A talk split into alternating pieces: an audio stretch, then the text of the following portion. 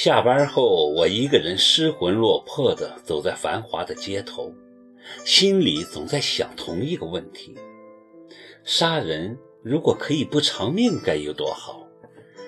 正胡思乱想着，英芝打电话过来，约我在阿波罗见面，说是有事要问我。见了面，他开门见山地问我跟米兰是怎么回事。我心里正乱着呢。只说没什么事儿，他就想自己搬回去住。我看没那么简单。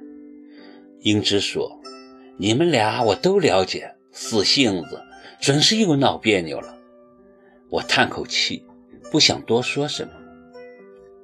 都这么多年了，知根知底儿的，岁数也不小了，别跟小孩似的，三天两头就闹。英芝提了一大袋零食和玩具，挽着我的胳膊，边走边说：“总得有个什么事儿吧？你就不能跟我说句实话？”你是怎么知道的？我反问。还不是米兰昨晚给我打了个电话，说要搬回去住，要不给他做个伴儿。他还说了一大堆莫名其妙的话，我听不明白，问他又不肯说。他说什么？说，哎呀，我记不得了，反正是一大堆的话。英芝显然是不想把那些话告诉我，直摇头。米兰看上去挺快活，其实呀，未必。他这人城府深，让人琢磨不透。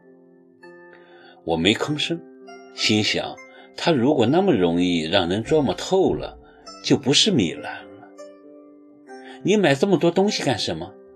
我看着英芝满袋的东西问，试图岔开话题。还不是去看毛毛？英芝低声道：“毛毛现在怎么样？”哎，别提了，我都去看了四五次了，每次都见不到人。他们家的人不让我看。英芝说着，眼眶就红了。为了不让我看到孩子，他们连幼儿园都不让他上了，天天关在家里。听周围邻居说，他们打算把毛毛弄到乡下去。凭什么？是张千山对不住你呀？他反倒不让你看孩子，天底下哪有这样的事儿？我一听就来了气。张千山也欺人太甚了。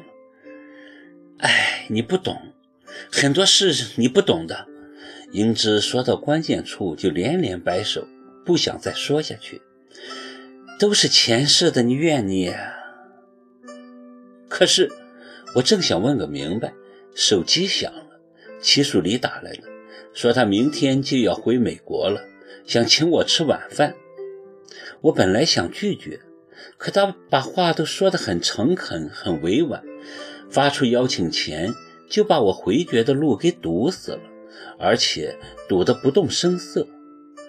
我真的觉得这个男人很厉害，这么厉害的一个男人，十个米兰只怕都不是他的对手。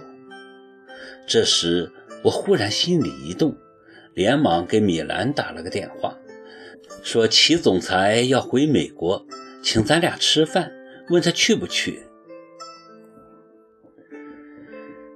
我真是意外呀！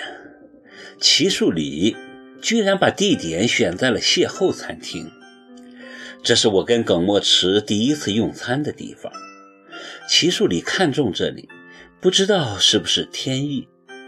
而当我在餐厅遇见同在用餐的耿墨池和他的助手小林时，这就真的是天意了。五个男女最后坐在了一张桌子上，气氛顿时变得微妙起来。米兰跟我坐在一起，我身边坐着齐树礼，耿墨池坐齐树礼对面，助手小林坐他身边。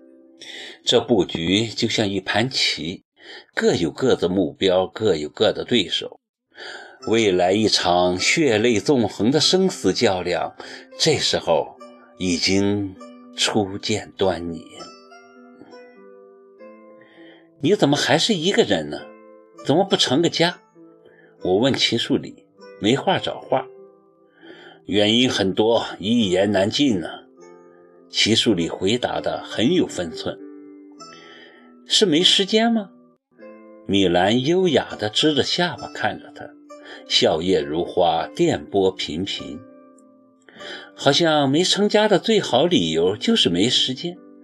我很多朋友都是这样的呢。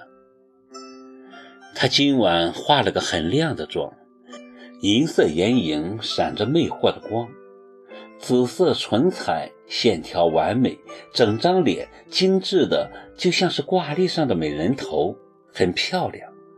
就是漂亮的有点呆滞，可能是美女看多了。